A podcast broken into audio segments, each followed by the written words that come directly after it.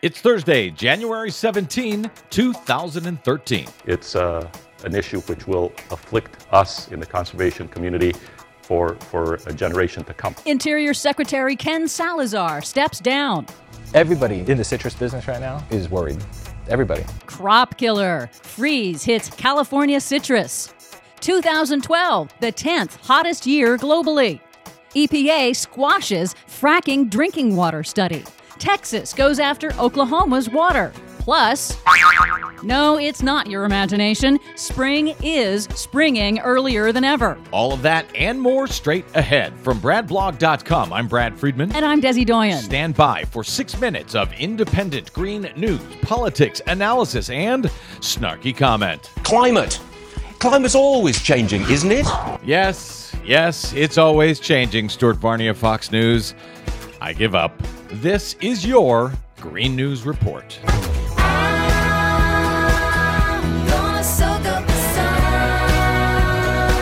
Okay, Des, in our last episode, I complained about how it was freezing out here in Los Angeles and uh, along the West Coast into the desert of Arizona, and that that meant global warming was over. Now, it's going to be 80 degrees this weekend. So uh, just 48 hours later, you're back on global warming. It's back. Dr. Jeff Masters of Weather Underground says that an extreme jet stream pattern is causing the record warmth in the eastern U.S. and the record cold in the west. Research suggests that the record loss of Arctic sea ice this summer is driving those changes in the jet stream, causing more frequent extreme swings back and forth in weather around the world. Oh, I knew it. It's always global warming's fault, isn't it? well, record cold is a crop killer for California citrus. That's a cold, hard reality. This week, temperatures dropping into the 20s for a second straight night. And that's a big switch from last year, where the record warm winter meant that spring was springing earlier than ever. A new study published this week, the first ever comprehensive survey combining naturalist records dating back 160 years, shows that flowers are now blooming earlier than ever in the United States. In record hot years like 2010 and 2012, the study says flowering of indicator species occurred up to 24 days earlier than in the 1850s. And actually, I can attest to that in my own backyard. And that record warmth drove the record drought that still has its grip on the Midwest and is causing record crop losses. And that means not only rising food prices, but also a record crop insurance bill for U.S. taxpayers. The Agriculture Department estimates total crop losses in 2012 will be about $16 billion.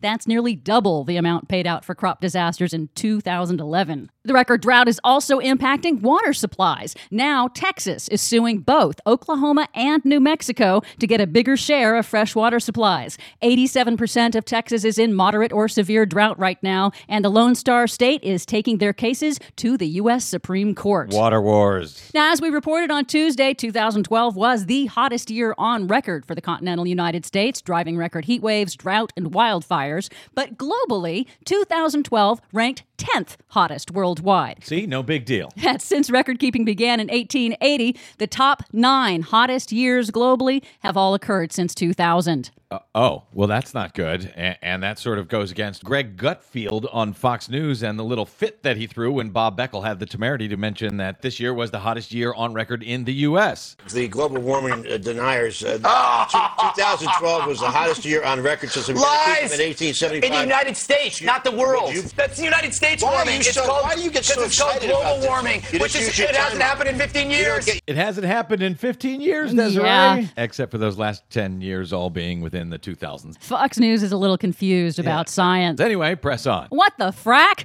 In a bombshell exclusive, the Associated Press reports that the Environmental Protection Agency deliberately squashed an analysis that indicated fracking, the controversial natural gas drilling technique, caused methane contamination of water wells in Texas. AP obtained a confidential report showing that the EPA set aside strong scientific evidence of fracking related contamination against a driller, Range Resources, after Range Resources threatened to withhold evidence and access for the EPA's ongoing comprehensive study of the impacts of hydraulic fracturing. Why would the EPA agree to withhold that information to bury that study? Apparently, due to pressure from Range Resources. Unbelievable.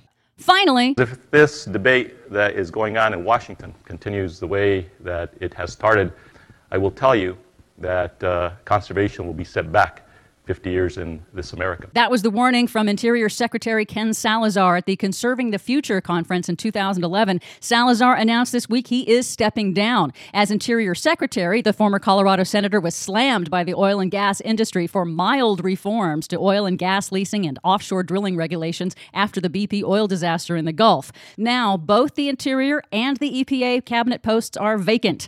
Will Senate Republicans allow any new nominees for Obama's top environmental posts? Not a chance. You I think, watch. I think we call that a snowball in hell. Yeah, there will be no EPA director, I predict, for the next four years. We'll see if I'm right or wrong. For much more on all of those stories that we covered today and the ones we couldn't get to, please check out our website at greennews.bradblog.com. I'm Brad Friedman. And I'm Desi Doyen. And this has been your Green News Report.